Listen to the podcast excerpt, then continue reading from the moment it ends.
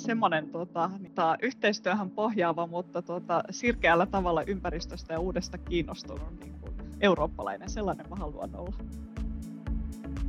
Ja mä oon kiitollinen siitä, että mä joskus ehkä 14-vuotiaana rakastuin mua paljon fiksumpaa tyttöön. Ja, ja, tota, ja, ja se johti siihen, että mä ymmärsin, että nyt, nyt Nikke, nyt ei auta tuota muuta kuin kävellä kirjastoon. Kuluneen vuosikymmenen jälkeen tuntuu, että ratkaisujen tarpeessa on sekä me että maapallo. Mä oon Numi Ketola, aaltolainen opiskelija, ja tässä podcastissa juttelen Aalto-yliopiston tutkijan ja europarlamentaarikon, eli MEPin kanssa. Haluan tietää, mitä päättäjien ja tutkijoiden työhuoneissa pohditaan ja miten se vaikuttaa meidän tulevaisuuteen. Tervetuloa ratkaisujen tarpeessa podiin. Ennen kuin jatketaan, annan jargon varoituksen. Seuraavassa pätkässä käytetään termejä, jotka eivät ehkä ole meille kaikille yhtä selviä kuin puhujille, joten otetaan pätkä rautalankaa ja väännetään termit selviksi. Toimivalta tarkoittaa yksinkertaisesti sitä, että jollain taholla on lain mukaan oikeus tehdä päätöksiä. EU-ssa jäsenmaat ovat päättäneet antaa toimivaltaa unionille tietyillä aloilla, jotta voimme löytää yhteisiä ratkaisuja isoihin haasteisiin. Valiokunta on parlamentin osa tai toimielin, jossa käsitellään tiettyyn teemaan kuuluvat lakiesitykset. Valiokunnilla on omat erityisalueensa. Euroopan parlamentissa on esimerkiksi kulttuuri- ja koulutusvaliokunta ja budjettivaliokunta. Bolognan prosessin tavoitteena on yhtenäistää eurooppalaisia koulutusjärjestelmiä. Esimerkiksi opintojen mitoitusjärjestelmässä yksi ECTS vastaa yhtä opintopistettä. Euroopan unionilla on erityinen paikka mun sydämessä, koska ilman sitä mä tuskin koskaan olisin tavannut mun kihlattua. Tämän lisäksi mä tykkään myös rauhasta, yhteisestä valuutasta ja mahdollisuudesta reissata vapaasti. Tänään puhutaan siis itse EUsta, miten EU-rattaat pyörii ja miten niitä tarpeellisia ratkaisuja tehdään. Meillä on vieraana pitkän linjan poliitikko toisella meppikaudellaan oleva Niels Turvals, joka tuntee eurooppalaisen päätöksenteon lisäksi myös eurooppalaisen kirjallisuuden klassikot. Moi Niels.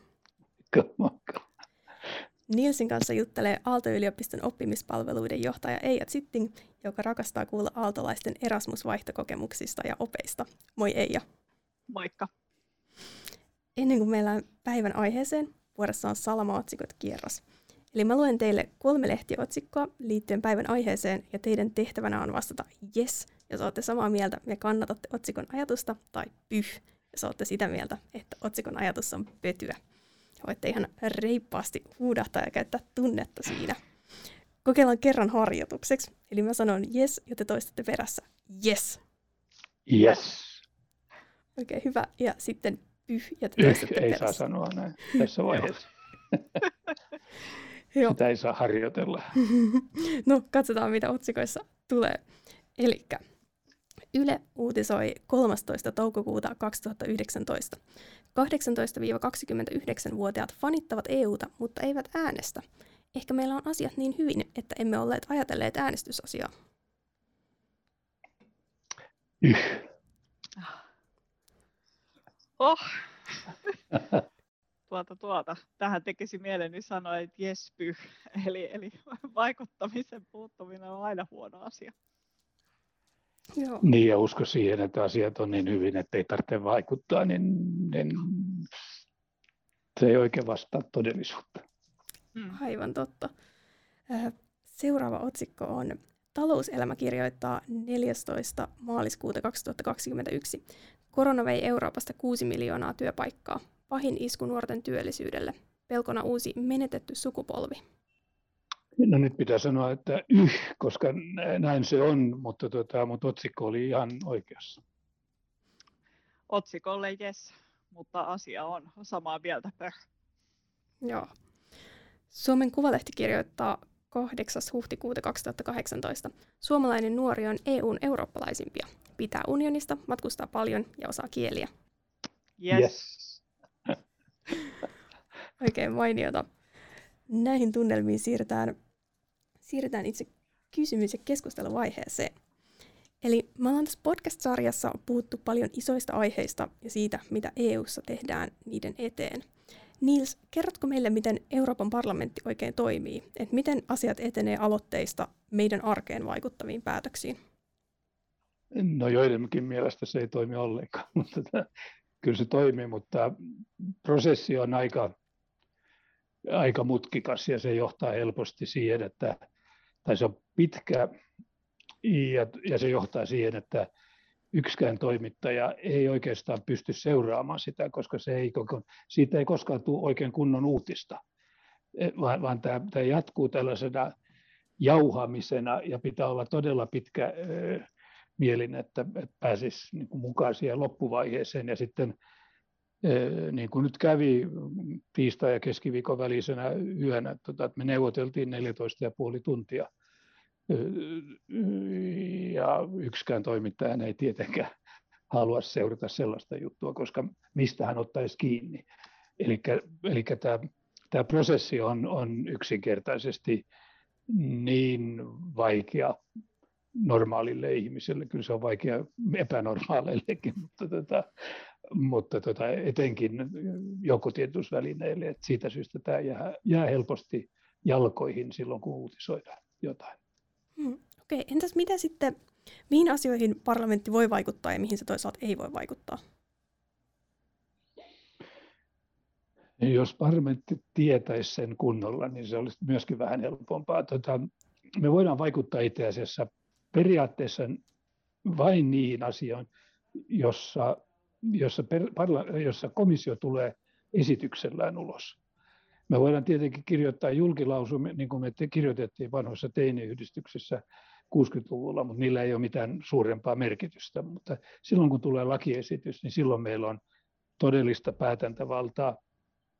Mutta sitten pitää muistaa, että jos me emme ole realistisia, niin se päätäntävalta itse asiassa helposti sitten murenee tämän pitkän ja vaivalloisen prosessin aikana. Et, et me tarvittaisiin mun mielestä lisää sellaista niin kuin inhorealismia siihen, tähän prosessiin. Ja, ja, ja, tota, ja silloin, me, silloin meillä olisi enemmän sellaista niin kuin vaihtokauppaan, siihen neuvoston vaihtokauppaan käytävään tappeluun niin kuin paremmin niin kuin esityksiä. Hienoa. Tämä kuulostaa siltä, että jonkunlainen ö, draama-tv-sarja olisi, olisi ehkä paikallaan. ö, miten, entä Eija, miten Aallossa näkyy se, että me ollaan eurooppalainen yliopisto ja mitä opiskelijat hyötyy siitä? Niin, tämä oli mun mielestä mainio kysymys, kun ajattelen sitä, että ensimmäinen ajatus on tietysti katsoa ihan karttaa, että me ollaan, me ollaan Euroopassa ja, ja tota, tämä on niin kuin, alue, joka on eräällä tavalla hirmuisen yhtenäinen. Me ollaan tehty niin kuin satoja vuosia yhteistyötä, opittu toisiltamme ja, ja liikuttu aktiivisesti paikasta toiseen. Eli, eli Euroopassa niin kuin etäisyydet on kaikesta huolimatta aika, aika lyhyitä. Ja, ja tota, niin kuin näkisin, että opiskelijavinkkelistä tämä näkyy esimerkiksi niin, että, että me ollaan haettu aika sellaista niin kuin eräällä tavalla yhtenäistäkin tapaa toteuttaa koulutus. Bolonian prosessissa haettiin ihan sellaista niin kuin rakenteellista yhtenäisyyttä.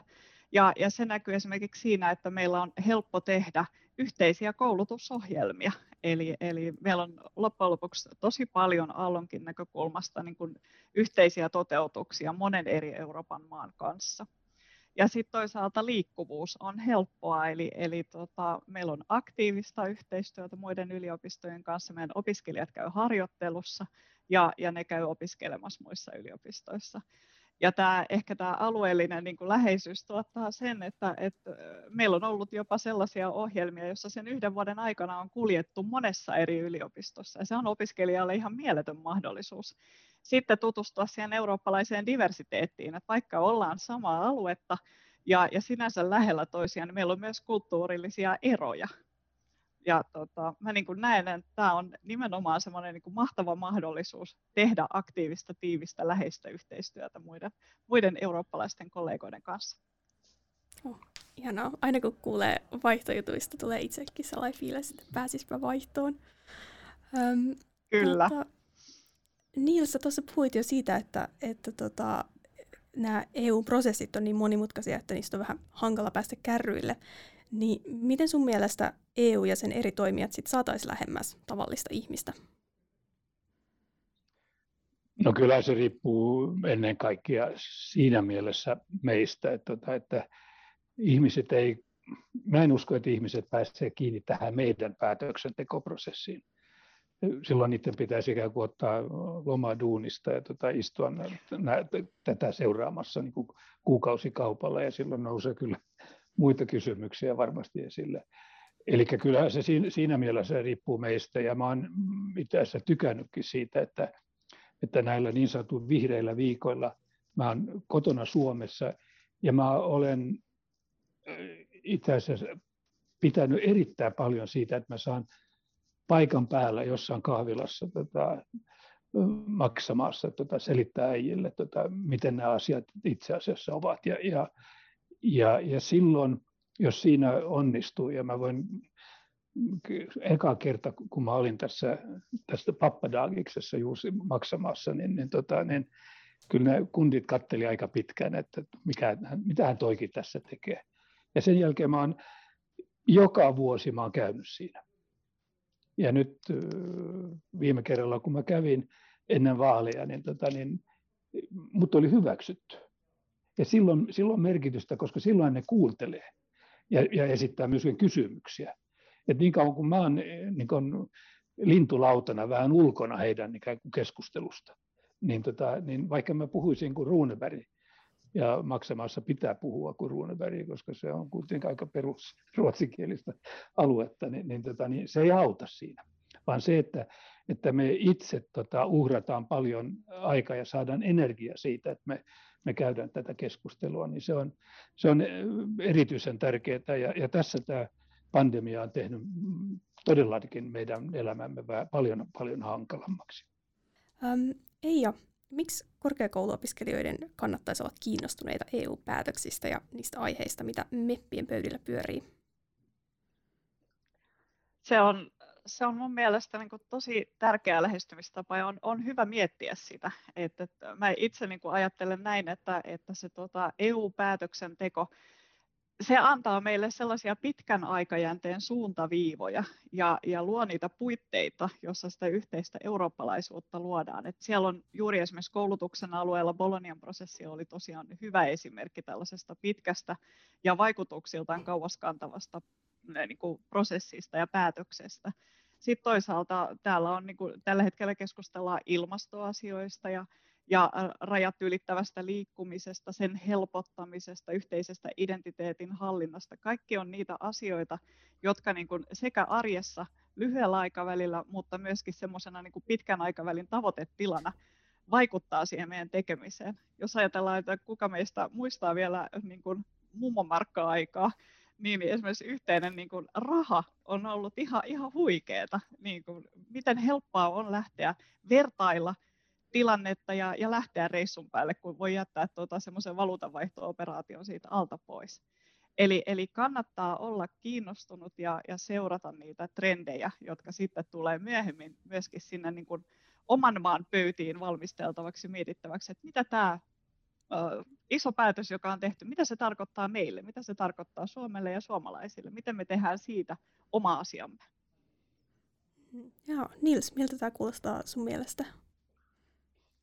Niin, kyllä tämä pitkän aikajänteen asiat ovat meille itse asiassa erittäin tärkeitä ja joskus meidän pitäisi ymmärtää, miten pitkiä historiallisen kehityksen aikajänteet itse asiassa oli, ovat. Tästä meiltä meni yksi 500 vuoden tota, muistopäivä itse asiassa ohi ihan tuossa noin pari viikko sitten. Eli Luther kävi Wormsin katedraalissa tuossa 500 vuotta sitten tota, ja, ja se, oli valtava, se oli valtava alku. Ei se mennyt ikään kuin sormia näpsäyttämällä, ei edes Lutherin sormilla eikä, eikä keisarin sormia, vaikka hän kyllä yritti sitä. Niin, niin, tota, niin, niin silloin kun me suur, puhumme suurista muutoksista ja ilmastonmuutos on yksi niistä, niin, niin silloin meidän pitää ymmärtää, että sellaisia päiväkohtaisia niin kuin fiksuja päätöksiä, josta mulle tulee vähän ylimääräistä pistettä, koska, josta, koska mä, mä esitän jotain, jotain muka fiksua. Niin niillä, niillä näitä asioita ei ratkaista. Eli nyt kun me istuttiin tässä yön läpi tota ilmastolakia, ilmastolakia päättäessä, niin mehän tehtiin päätöksiä, joiden loppupiste on tota, 30 vuoden päästä. ja tota, eli se antaa aika hyvän kuvan siitä, että minkälaisten asioiden kanssa me olemme tekemisissä. Ja, ja, ja siinä mielessä tämä, tämä eurooppalainen kulttuuri on hyvä mittausväline.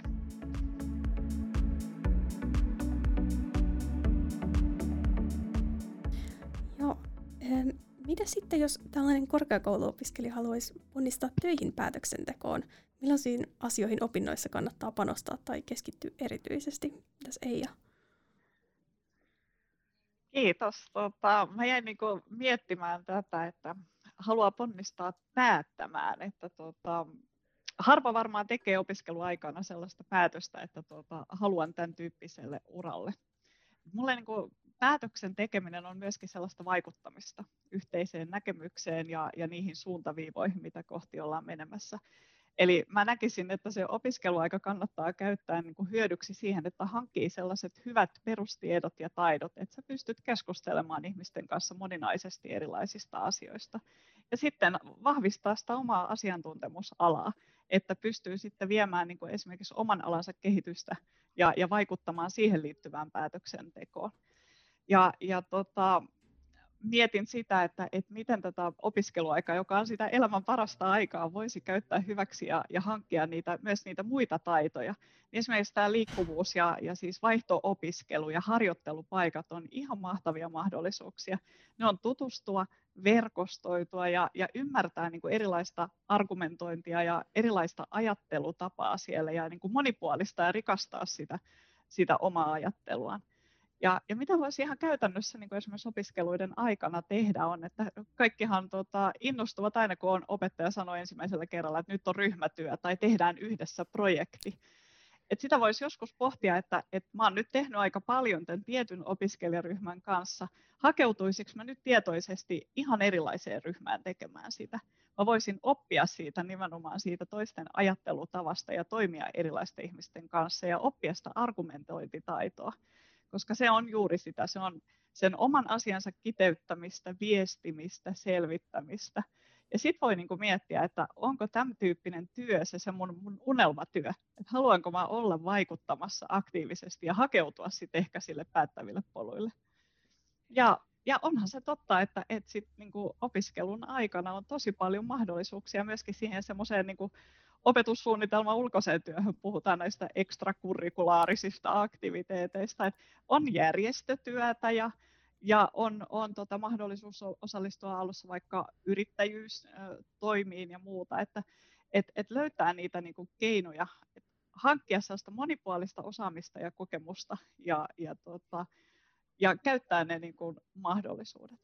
Ja sitten tietysti ehkä, ehkä viimeisenä niin meillä on tutkinnoissa tosi paljon vapaasti valittavia opintoja. Ja, ja ne on mielestäni ihan sellainen mahtava mahdollisuus kokeilla rohkeasti jotain ihan sellaista uutta alaa, josta voisi todellakin lähteä oppimaan jotain ja, ja monipuolistaa sitä omaa ajattelua. Jos mä saan jatkaa tästä, koska tässä oli, tämä oli niin hyvä syöttö. Niin jos minä katson taaksepäin mun kouluaikaan, niin, tota, niin se biologia, mitä mä luin silloin vuonna 1962 tai 3, josta mä olin itse asiassa kiinnostunut. Sen jälkeen biologia on, on muuttunut siis aivan huikeasti. Eli ne, me silloin me oltiin just ikään kuin ymmärretty, että on jotain olemassa kuin DNAta, mutta mitä se itse asiassa oli, niin ei ole aavistustakaan. Ja tänään, tänä päivänä me te, teemme jotain aivan muuta. Tämä opettaa ehkä meitä siihen, että meille, meille pitää opinnoissa ja pitää satsata siihen yleistietoon niin, että ymmärtää, millä tavalla asiat liittyy yhteen. Koska sehän on se jännittävintä tässä maailmassa, että löydämmekin erilaisia yhtymäkohtia erilaisen, erilaisten tietojen välillä. Eli se on mun mielestä mm, tärkeää. Toinen tärkeä on, on, että, ja mä olen kiitollinen siitä, että mä joskus ehkä 14-vuotiaana rakastuin mua paljon fiksumpaa tyttöön, joka ja, tota, ja, ja se johti siihen, että mä ymmärsin, että nyt, nyt Nikke, nyt ei auta tuota muuta kuin kävellä kirjastoon. Ja mä kävelin sinne Rikhardikadun kirjastoon ja sen jälkeen mä luin viikossa noin kahdeksan kirjaa, tota, jotta mä olisin pystynyt tekemään vaikutuksen siihen tyttöön. Se ei kyllä ihan auttanut sitten loppupeleissä, mutta mä sain valtavasti tota, ikään kuin ymmärrystä, kulttuurin ymmärrystä, koska mä, mä olin sen verran typerä, että kun mä tulin sinne ylös, niin mä katselin sitä pitkää kirjastoriviä ja mietin, että, jaa, että mistä pistä, pitäisi aloittaa, ja mä aloitin Aasta. Siinäpä se, että ehkä niin kuin vielä pakko, pakko jatkaa tästä mainiosta esimerkistä, että, että se oppimaan oppiminen on, on yksi sellainen taito ja semmoinen niin kuin vaikuttajana ja päättäjänä, niin se semmoinen halu olla kiinnostunut ja oppia asioista uutta on mun mielestä niin kuin ihan keskeinen arvo. Ja, ja nämä on tosiaan mainioita nämä koulutusaikaiset kokemukset, että minä olen kemisti-insinööri, mutta en ole ikinä tehnyt puhtaita kemisti-insinööritöitä. Että se, ura vie jollekin. Ja, ja itse asiassa juuri se muu opiskelun aikainen tekeminen johti mut esimerkiksi omalle nykyiselle uralle. Ja, ja mä oon niin kuin, hyvin kiitollisena ajatellut tätä asiaa. Et insinöörikoulutus on tuonut yhteisen sanaston ja kielen opettajien kanssa. Ja se on, se on yksi semmoinen niin arvo, joka, jota, tota, josta ymmärrän olla kiitollinen. Ja siitä me sanomme, että insinööri se on ihmisen paras ystävä. Mahtava. Mutta siis voin vielä lisätä, että kyllä, kyllä kielitaito on erityisen tärkeää, koska ilman sitä meidän, meidän on aika vaikeaa päästä sisään sinne kulttuuriin. Että se, että mä luen Saksasta jotain, on, on toinen asia kuin, että mä luen saksaksi jotain. Ja, eli... Älyttömän tärkeä täsmennys. Tosi, tosi tärkeä lisä, kyllä. Joo, oikein, oikein hienoa. Ähm, mites Niels, jossa, miten sä kannustaisit opiskelijoita hakemaan töihin esimerkiksi just Euroopan parlamenttiin? Kannattaako sinne hakea töihin? No kannattaa ehdottomasti. Nyt on vähän vaikeaa, mutta tota, kyllä kai näitä paikkoja avautuu. Mä oon kokenut itseni aika johdonmukaiseksi, johdonmukaisesti oven avajaksi. Et sinä aikana, kun mä oon ollut vuodesta 12 täällä, niin mun toimiston kautta ihmiset ovat lähteneet muihin tehtäviin. Ja, ja se on aika dramaattista silloin, kun joku avustaja, josta, josta, josta minä olen tietyllä erittäin riippuvainen, koputtaa mun ovelle ja, tota, ja sanoo, että, tota, että nyt hänellä olisi sellainen vähän yksityisluontoinen asia, että hänelle on tarjottu sellaista tällaista duunia. Ja, tota, ja, ja silloin pitää, mun pitää kasvot niin kuin kurissa, että tota, en, en, en ryhdy itkemään enkä, enkä huutamaan, vaan, vaan sanon, että olen vilpittömästi iloinen siitä. Ja, ja näitä tapahtumia on jo melkoinen liuta, eli tämä on hyvä paikka, näköalapaikka niin kuin muualle. Tota, tästä lähtee niin kuin ihmiset vaikka minne.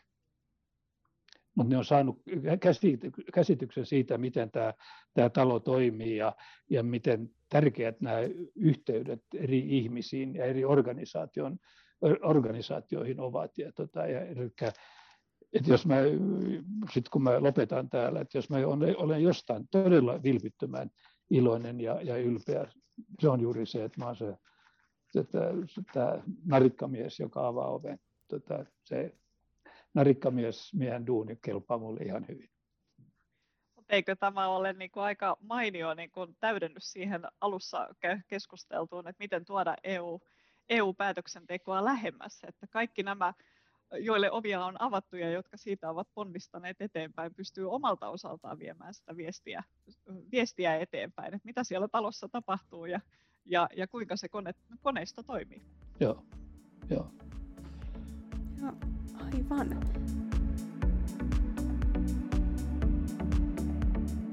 Miten sitten, ää, niin kun vaikka ei lähtisikään juuri, juuri EU-parlamenttiuralle, niin miten EU-kansalaisuus voi vaikuttaa mihin tahansa uraan?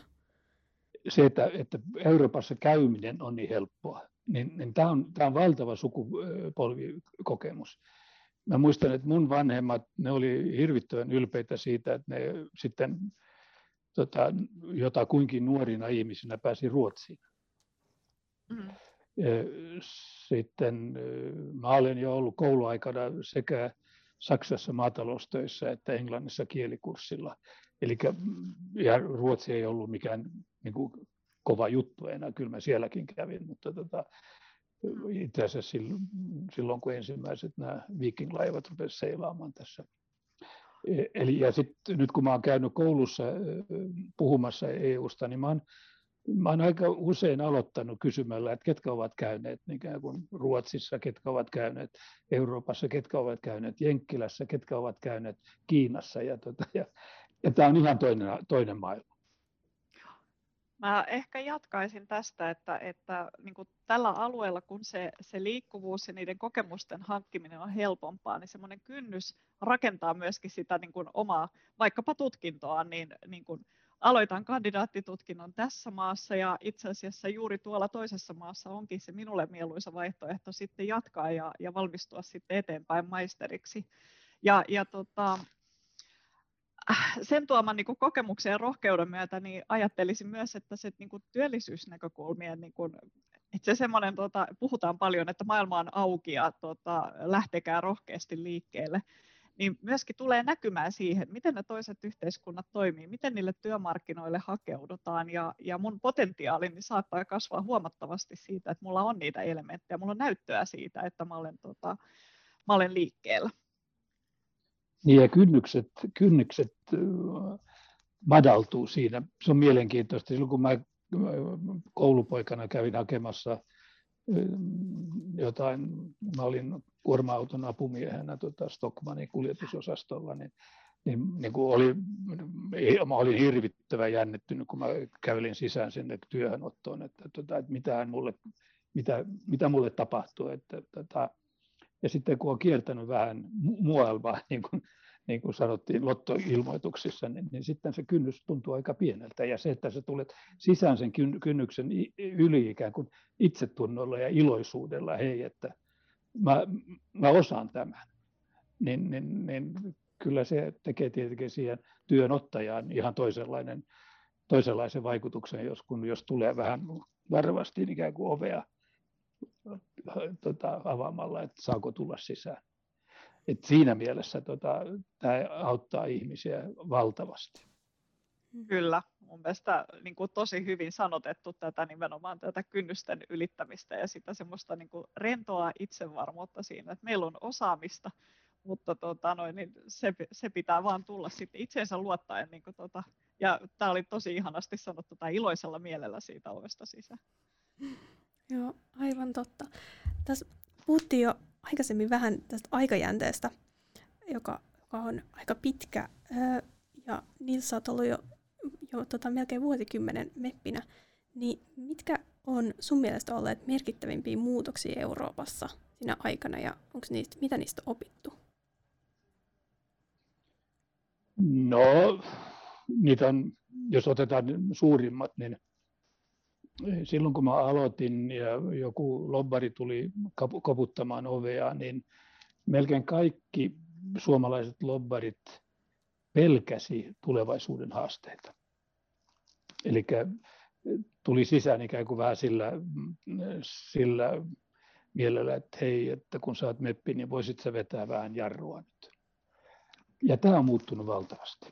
Tämä on siis muuttunut aivan, aivan perusteita myöten, että nyt meillä on paljon sellaisia lobbareita, jotka ottaa yhteyttä, ei nyt, ei kävele nyt sisään ovesta johtuen näistä tunnetuista syistä, mutta, mutta tota, teollisuus on ikään kuin on selkeästi ymmärtänyt, että, että nyt haasteet on edessä. Ja se, joka ei uskalla katsoa siihen tulevaisuuteen, niin hän jää kyllä soittelemaan lehdille. Eli tota, tässä on tapahtunut suuri muutos. Sitten on tietenkin siihen liittyen, niin, niin tämä meidän kyky katsoa tulevaisuuteen ja luoda luotettavia järjestelmiä. Mä olen sanonut aika ilkeästi poliitikoista, ja se tietenkin koskee myöskin minua itseäni, että poliitikossa on aina sellainen pienin, pieni tota, opportunistin vika. Eli kokeilee, että mistä tuulee nyt, ja, tota, ja teekö mä ikään kuin myötätuulipäätöksiä tai vastatuulipäätöksiä. Ja, ja tota, Eli meidänkin pitää ymmärtää, että tota vastatuuleen pitää mennä ja, ja tota, myötätuuli on, on mukava juttu, mutta, tota, mutta sillä ei muuteta tätä maailmaa. Ja, ja siinä, se, siinä tarvitaan sitten taas vähän rohkeutta ikään kuin ole, olemaan oma itsensä. Ei, ikään, sä et poimi niitä niitä asioita ikään kuin päivän lehdistä ja, ja otsikoista, vaikka me poimittiin näitä otsikoita tässä alussa. Vaan, vaan, tota, vaan, vaan sun pitää myöskin tässä luottaa itseesi, että toimit omalta puolelta, puoleltasi niin kuin reheli, oot itse, rehellinen itsellesi. Ja, ja se, on, se on tärkeää. Ja sitten me, me olemme suurten, suurten päätösten edessä. Että, tota, että multa kysyttiin sen 14 ja puolen tunnin tota, väännön jälkeen, että tullaanko tätä päivää aha, muistamaan joskus. Mä sanoin, että joo, että, että sinä päivänä, kun me olemme maalissa tässä, tässä ilmastonmuutoksessa, niin ehkä joku to, fiksu toimittaja silloin sanoi, että niin, tämä prosessi lähti liikkeelle pienestä kokouksesta, joka kyllä kesti luvattoman pitkään.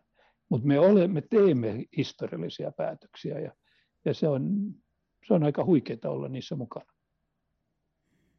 Musta ehkä miten sä itse vielä tota, niin ajattelet, puhutaan usein vakaudesta ja turvallisuudesta, että tota, mikä on niin semmoinen sopiva suhde tätä turvallisuutta ja, ja tulevaisuuden uskoa ja, ja sitten toisaalta tällaista ö, rajat ylittävää kokeilun halua? Niin, siis kyllä, kyllä meidän pitää ymmärtää niin kuin tietynlaisen turvattomuuden niin kuin merkitystä. Et mä olen joskus sanonut omista lapsistani, että, tota, että hyvä kasvatus on, on, on sellaista pientä heit, heitteille jättämistä. Koska heidän pitää ymmärtää, että jossain vaiheessa ne, ne, ne seisoo omilla jaloillaan. Ne, jotkut ovat sitten ihmetelleet, että no, ehkä mä oon jättänyt sitten heitteille vähän liikaa.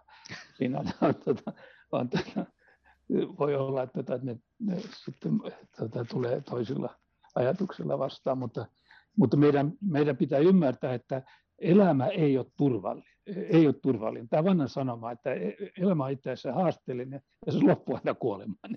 Se on hyvä lähtökohta, koska, tuota, koska silloin me ymmärrämme, että tässä tapahtuu muutoksia se on musta ihan mainio ja tavallaan opiskelijoiden kanssa usein, usein just tästä samasta puhutaan, että elämään kuuluu myös virheet ja, ja niiden tekeminen on paitsi sallittua, niin juuri tätä, tätä sinua siteeraten, niin myöskin ihan suotavaa, koska niistä oppii.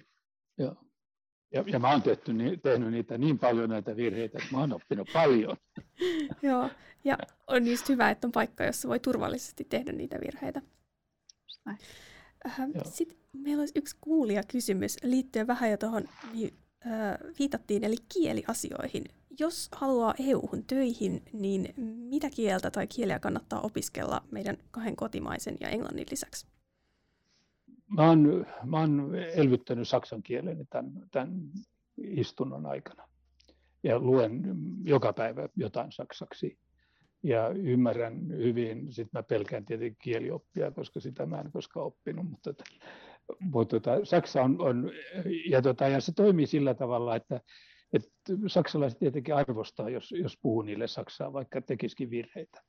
Sitten mä voin sanoa, että, tota, että yleis, hyvällä yle, kielten yleiskoulutuksella niin, niin, tota, niin opit ymmärtämään espanjaa esimerkiksi yllättävän helpolla mulla oli tällainen ihan hassunkurinen kokemus, että tällainen espanjalainen valtuuskunta tota, otti yhteyttä minuun, silloin mä olin tämän vähemmistöryhmän puheenjohtajana ja, ja niillä oli, oli tota, tulkki mukana, koska näytteli, että mm, tällaiset suomalaiset ei enää ymmärrä mitään. Tota. Ja sitten ne puhui ja, ja tulkki mennäisi jo ryhtyä kääntämään ja mä sanoin, ei tarvitse kääntää, kyllä mä ymmärsin tämän. Mä en puhu, mä en puhu tuota Espanjaa, mutta mä ymmärrän, koska siinä on niin paljon kansainvälisiä sanoja. Ja sama koskee Italiaa. Ja sitten jos, kun mä, mä kuitenkin olen asunut Venäjällä yhteensä kuusi vuotta, vaikka mä en ole puhunut pitkään aikaan, niin se tarkoittaa, että mä itse asiassa myöskin ymmärrän aika hyvin kaikkia slaavilaisia kieliä. Eli se, ja tämä on sitä, mitä me tarvitsemme, jossa ehkä suomalaiset ovat huonoja, että pitää uskaltaa niin kuin ottaa vähän riskejä ja, tota, ja kuunnella sitä toista kieltä ja sitten yhtäkkiä huomaa, että no mutta eihän toi nyt niin kummallista ollutkaan. Eli siinä mielessä, vaikka tämä tuntuu vähän hassulta, niin mä olen tässä kiitollinen siitä, että mä luin latinaa koulussa, koska se antoi sellaisen ikään kuin yleiskielen, vähän esperantomaisen yleiskielen portin niin kuin, tota, melkein kaikkien eurooppalaisiin kieliin. Kyllä niin kuin komppaisin tätä ja ehkä nimenomaan mitä kieltä kannattaa opiskella, niin myöskin se kysymys voisi olla, että miten niitä kieliä kannattaa opiskella, eli käyttämään aktiivisesti. Se on, se on tosi tärkeää ja rohkeasti. Ei kielioppi ei mene, että me puhuta suomeakaan oikein, niin, niin voidaan ihan rohkeasti tota, noin, niin laittaa sanoja toisten perään ja tota, tehdä itsemme ymmärrettäväksi. No isäni oli kyllä ruotsin kielen suhteen aika, aika niuhri tota, runoilija. Että, tota, jos mä sanon jotain väärin, niin kyllä sitä aina korjattiin. Oh. Ja kyllä vaimo joskus muistaa korjata mun suomen kieltäkin. Tota, Joo. Että tätä, tätä virhettä meissä kyllä on. Aivan. Kiitos hyvistä kielineuvoista. Ja Ihan lopuksi mä haluaisin vielä tietää teiltä molemmilta, että mikä yksi asia saa teidät tuntemaan ylpeyttä eurooppalaisuudesta? No vaikea kysymys. Mä, silloin kun, kun me keskusteltiin aikaisemmin siitä, niin kyllä mä olen ylpeä, ja se liittyy tähän rakastumiseen ja, ja kirjastossa menemiseen ja, ja, tota, ja lukemiseen. Ja mä luin erittäin paljon kaunokirjallisuutta e, nuoruudessani. Niin, tota, niin mä oon mä olen ikään kuin kotona Euroopassa, eurooppalaisessa kulttuurissa. Se, se kodikkuus, mä mietin sitä, että tota, eurooppalaisuus ja, ja se, että, että mä tulen alueelta, joka on yhteistyökykyinen, yhteistyöhaluinen ja, ja, ja tota, meillä, meillä on niin kuin halu olla toistemme kanssa tekemisissä ja, ja rakentaa yhdessä uutta, niin on, on kiva. Jollain tavalla sanoit sen 500 vuotta, niin tuota, mulla ajatukset lähti palaamaan myöskin niihin aikoihin, että, että tavallaan kyllähän me ollaan alueena myöskin oltu yhdessä uteliaita ja, ja lähdetty hakemaan ja tutustumaan niin kuin, ja etsimään uusia kokemuksia niin kuin joka puolelta maapalloa. Että semmoinen tota, niin kuin, tota, yhteistyöhön pohjaava, mutta tota, sirkeällä tavalla ympäristöstä ja uudesta kiinnostunut niin kuin eurooppalainen. Sellainen mä haluan olla. Jos mä saan vain lisätä sen verran, että se, että mä oon ylpeä, että mä oon eurooppalainen, niin samalla mä oon elättänyt, elettyäni ulkomailla, tota, niin kun mä tulin neljän vuoden kirjanvaihtajan kokemuksen jälkeen takaisin Suomeen Venäjältä, niin, niin silloin niin kun kun mä ylitin sen rajan, niin kyllä mä olin erittäin ylpeä myöskin siitä suomalaisuudesta. Kyllä, se, se on totta. Ulkomailla vietetty aika palauttaa sen mieli. Itsenäisyyspäivä on, on todella suorastaan liikuttava juhlapäivä. Joo. Kyllä. Ja hei, tässä oli meidän keskustelu tällä kertaa. Oli ihan mahtavaa, että te olitte mukana. Kiitos Nils Turvalds. Kiitos, kiitos. Ja kiitos, kiitos Eijat Sitting. Suuret kiitokset. Oli todella mukava keskustella teidän kanssa. Mä alan vihdoin olla sen ikäinen, että mulla on muistikuvia esimerkiksi useimmista vaaleista ja mulle alkaa kertymään aikajanaa erilaisista asioista. Ehkä sen takia tästä jaksosta jäi mieleen se, kuinka kauaskantoisia päätöksiä EU-sakin tehdään – Monet näistä podcast-sarjan aiheista on ollut tosi monimutkaisia ja on tullut esiin juttuja, joiden suhteen mä en edes ymmärtänyt olevani ratkaisujen tarpeessa, kuten veden riittävyys tai lobbareiden voima. Osassa ratkaisut hoituu kulisseissa, pistetään voimalaitos käymään jollain ympäristöystävällisemmällä energialähteellä, mutta toisissa asioissa tarvitaan ihmisten käytöksen muutosta, kuten meidän kulutustottumuksissa – tykkään EU:ssa ja muissa demokratiahommissa siitä, että voi kansalaisena osallistua just niin paljon kuin haluaa. Helpoimmalla pääsee sillä, että tekee vaalien alla pari vaalikonetta, käy äänestämässä ja se on siinä. Edustajat ajaa asioitaan seuraavan kauden ja voi itse keskittyä muihin juttuihin. Toisaalta halutessaan voi perehtyä tarkemmin johonkin kiinnostavaan aiheeseen ja seurata aktiivisesti siihen liittyviä päätöksiä. Jos oikein innostuu, monen asian ajamiseen löytyy jo joku ryhmä tai järjestö, johon liittyä. Keskustelu EUta koskevista aiheista ja mahdollisuuksista jatkuu Aallon Instagramissa ja Euroopan parlamentin yhdessä.eu-saitilla. Kiitokset tästä jaksosta ja koko sarjasta ja näkemisiin!